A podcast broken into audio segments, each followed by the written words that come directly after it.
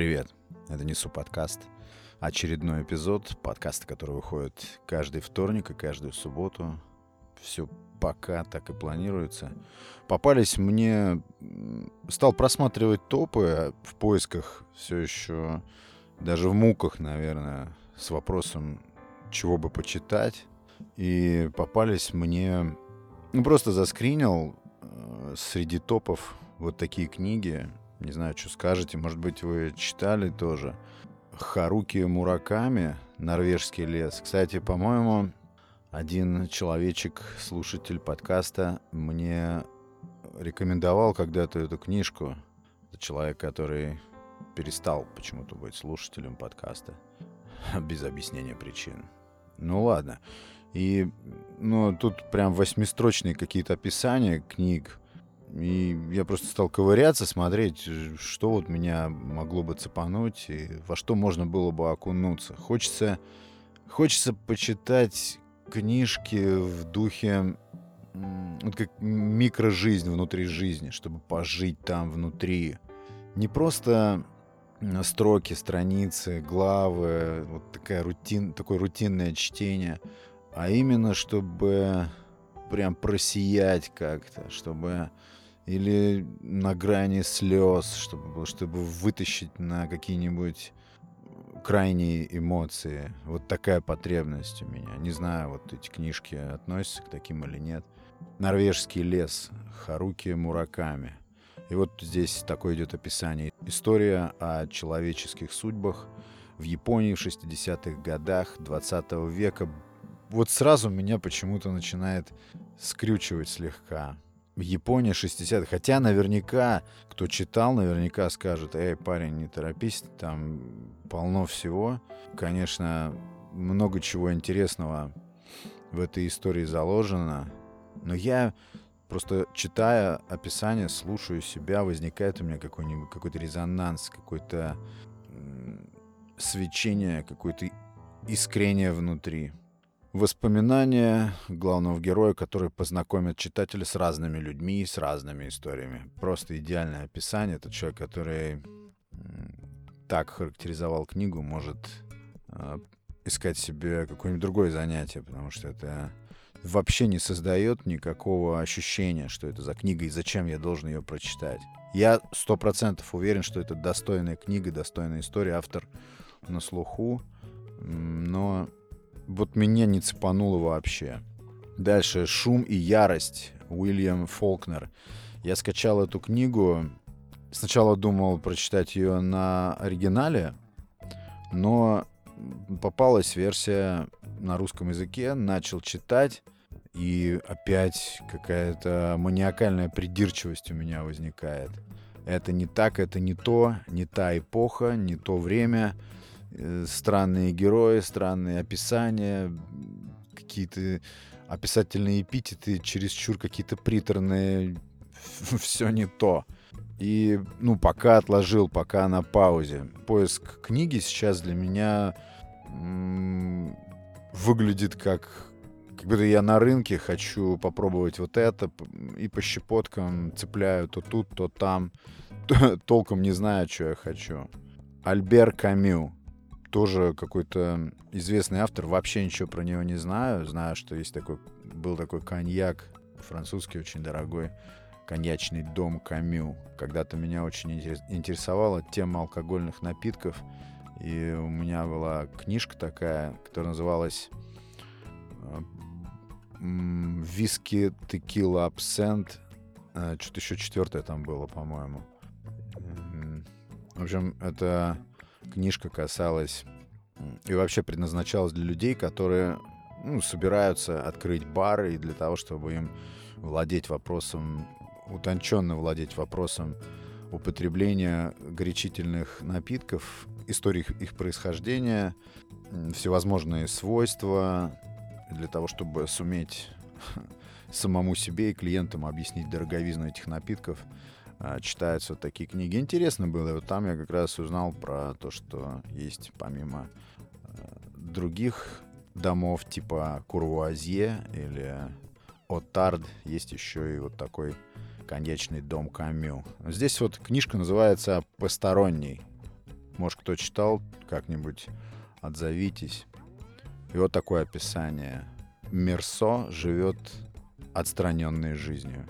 Как понять отстраненной жизнью? Мы все живем отстраненной жизнью. Создается впечатление, что его жизнь и вовсе ему не принадлежит. Угу. Ему все безразлично, и даже его действия пропитаны одиночеством и отречением от жизни.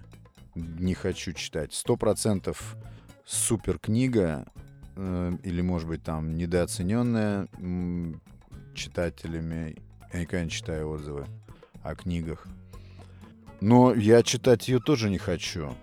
Вот просто не цепляет меня совершенно, потому что мы все живем жизнью, пропитанной одиночеством, и очень часто э, в наших жизнях возникает желание или необходимость э, отречения от жизни. И почему, я думаю, тогда вот этот Мерсо, о ком вся эта история написана, повторюсь, наверняка известная и глубокая, вероятно, Почему я должен вникать в его жизнь? Чем он так отличился? Что именно должно меня примагнитить к этой истории? Меня ничего к ней не магнитит. Я говорю сейчас абсолютно честно. И вот я добираюсь до четвертой из пяти вот скриншотов, которые я сделал из топа книг. Милан Кундер, не, а, Кундера, Милан Кундера — и книга называется «Невыносимая легкость бытия». Мне казалось, что это название то ли альбома, то ли трека гражданской обороны из нулевых, ой, из нулевых, из 90-х.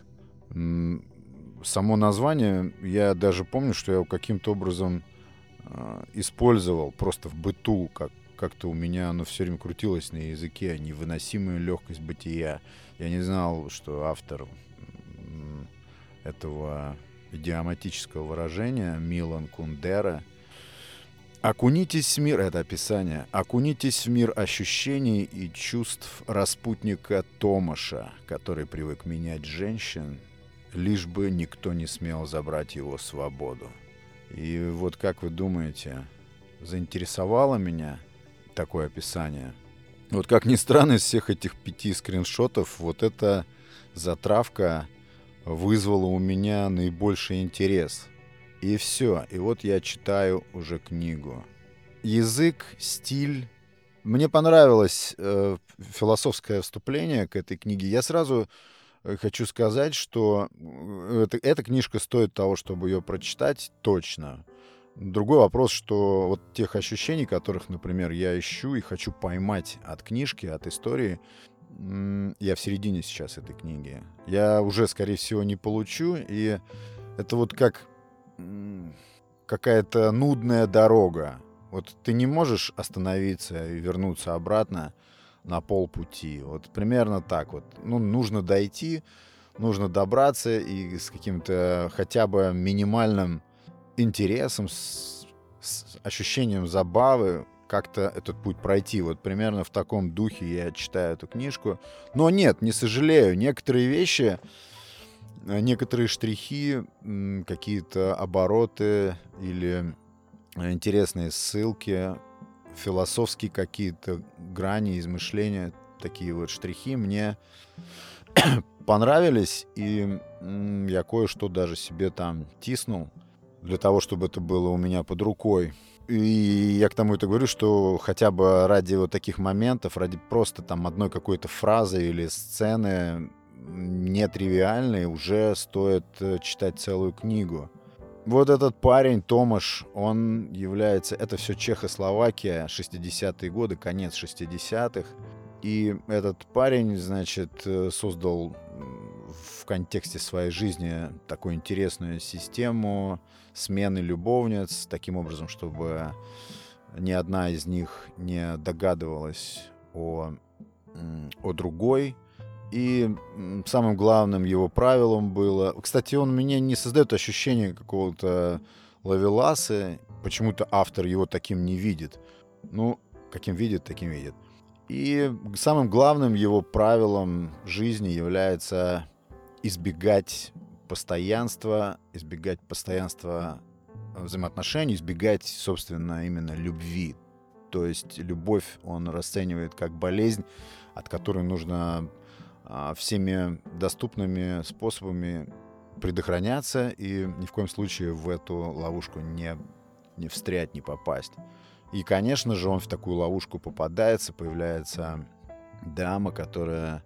Так, а мне что получается рассказывать? Нет, ну, я хочу рассказать просто, наверное, нерв просто истории, почему, вероятно, это стоит почитать.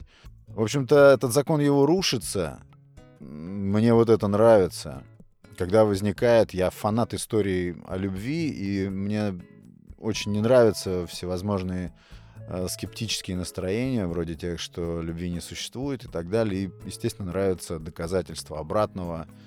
И вот э, в его жизни возникает такая дама совершенно случайно. Как раз вот э, это является тем, что мне показалось интересными именно наблюдениями, может быть, даже новыми, или никто из писателей до этого не наводил фокус на такие детали, или я просто не обращал внимания.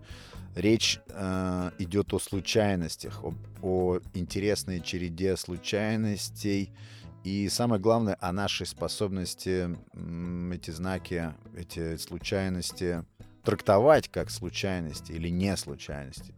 Там в этой книге «Невыносимая легкость бытия» очень большое внимание уделено случайностям. Это вот именно то, что мне понравилось. И что все повторяющееся, постоянное, рутинное, каждодневное — это нечто такое глухонемое, Тогда как случайность — это именно некий крик, сигнал, вопль бытия, на который мы должны откликнуться или просто прочитать, понять. Вот эти вещи в этой книжке мне понравилось. Также мне понравились переплетения, именно художественные переплетения с историей. То есть, кто не в курсе, что происходило в Чехословакии в 1968 году, а в Чехословакии возникла так называемая «Пражская весна». Мне, кстати, из-за этой книги пришлось и захотелось погрузиться вот в эти исторические события 68 года.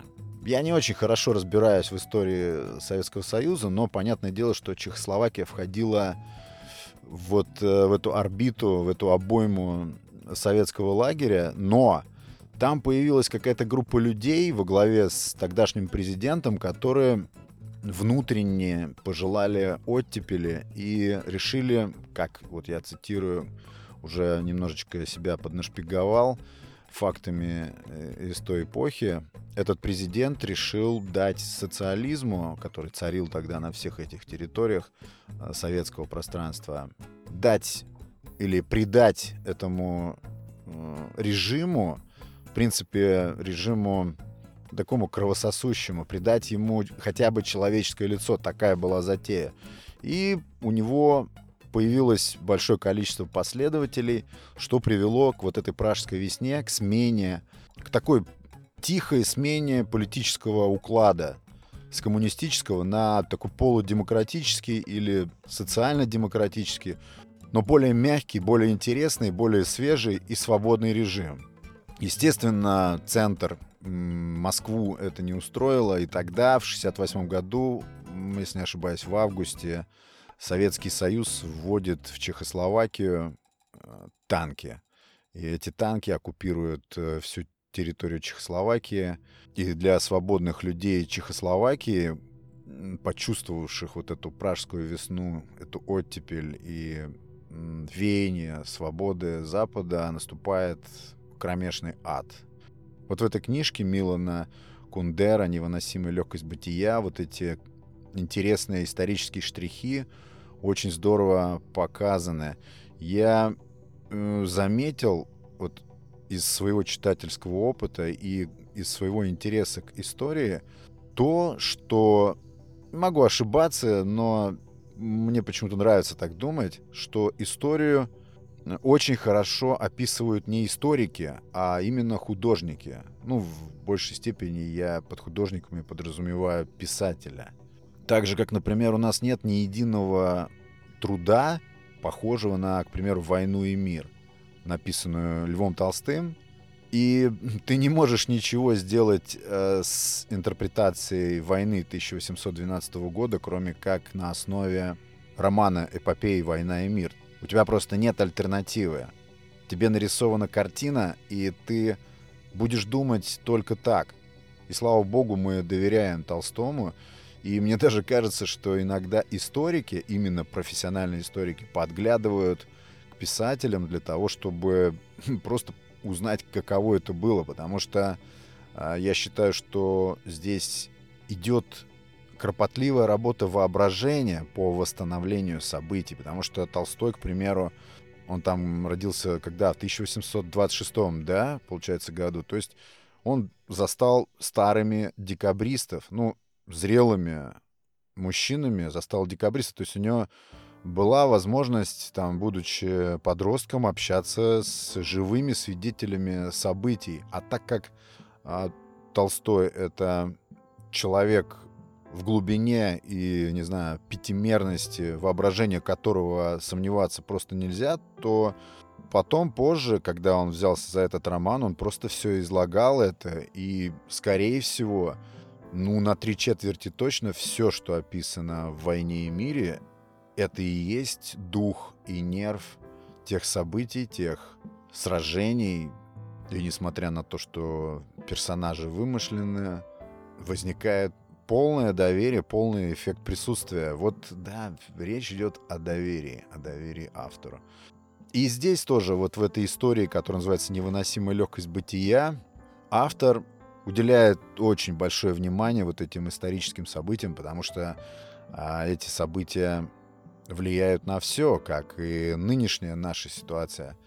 Мы можем абстрагироваться, можем закрывать глаза, уши, но реальность, она все равно найдет способы пробраться к твоим глазам и ушам и ворваться в твою жизнь. Поэтому тогдашнее вторжение в 1968 году э, советских танков в Чехословакию повлияло не только на политическую там обстановку или военную обстановку, но и на бесчисленное количество личных историй.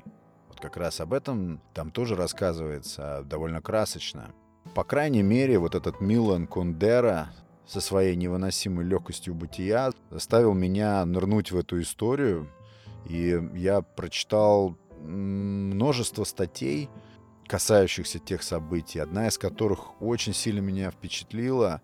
В том же 68 году против советских вот этих танковых когтей, которые впились в тело Чехословакии, выступало все студенчество. Они устраивали совершенно какое-то безумное противостояние всей этой железной махине, которая пришла на их родину, искренне жаждя свободы, настоящей свободы, они уже ее почувствовали. Потому что одним из важнейших событий вот в контексте этой пражской весны была отмена какой-либо цензуры. То есть э, все общество должно было и вся деятельность государства должна была опираться на свободную прессу. Каждый человек может говорить все, что хочет, писать все, что хочет, снимать какие хочет фильмы. То есть, ну, свобода, наверное, на государственном, так не люблю я слово государственное. Опять же, гражданская оборона кто знает творчество этой группы, там есть песня такая «Убей в себе государство». Не люблю это слово. Но оно начинается со свободы самовыражения. Это только человек недалекий может отрицать, так ведь? Со свободы слова, со свободы мысли. Без свободы мысли, я считаю, вообще дергаться нечего. Один из таких студентов, который был очень активным противником вот этой всей железной машины танковой, был студент по имени Ян Палах. Я не знаю, может быть, Палах, может быть, Палах. Прям у него а, фамилия получается говорящая. Почему? Потому что в январе, вот как раз будет годовщина, в январе, не помню какого числа, в 20-х числах января, этот парень решился, 21, по-моему, год, студент, или даже 20, он решился вот на что. Он просто, ребята, поджег себя в центре Праги под знаком борьбы за вот эту самую свободу. И в портфельчике, который был при нем, были найдены бумаги, в которых он очень точно описал, почему он делает и что он делает, и чего он хотел бы этим добиться. Ну, я считаю, что это глубоко мужественный поступок. Мне очень сложно понять мотивацию действий таких людей, но это я лично вижу в этом геройство. Вот как есть говорю, конечно, большинство людей скажет, наверное, что это безумие, но все дело в том, что это стало настолько ярким по своему трагизму событием, которое кольнуло каждого из и без того страстных мечтателей о свободе, тогда чехословацких, что это привело к еще большим восстаниям, которые, конечно же, подавлялись, но конечным, долгожданным итогом стала ныне свободная Чехия и Словакия, свободные европейские страны.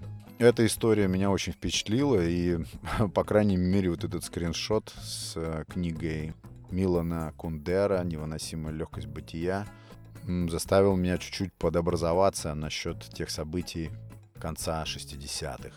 Это интересно, есть смысл в это погрузиться, почитать. И что самое интересное, события тех лет, когда ты начинаешь читать, вникать, погружаться, то многое становится ясным из того, что происходит сейчас. Что вот этот исторический паттерн, он повторяется, и, по сути, не, не происходит ничего нового.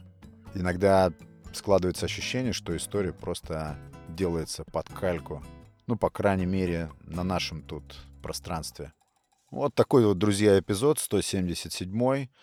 Спасибо большое всем присоединившимся к подкасту. Здесь подкаст вообще-то не о книгах, просто иногда о книгах. Но если вас интересует э, книгочтение, то рекомендую остаться. Здесь эм, так или иначе всегда будет касаться книг, потому что... Потому что... Потому что книга — это развлечение, номер один. Все остальное... Нет, правда, есть еще кое-что выше. Ну ладно. Спасибо, что подписались. Спасибо тем, кто на подкасте давно. Спасибо особенно людям, которые рекомендуют подкаст. Это вообще какие-то уж прям очень хорошие люди. Я такие истории знаю, знаю, как люди вышли на подкаст благодаря рекомендациям. Меня, конечно, это всегда изумляет, но изумляет, естественно, со знаком плюс. Это очень приятное такое оцепенение вызывает. Спасибо всем, кто отмечает подкаст любыми способами. Но вот такие вот мысли на этот момент, на эту морозную январскую субботу. Спасибо большое за внимание, друзья. Это был Александр Наухов. Несу подкаст. Не мерзните. Пока.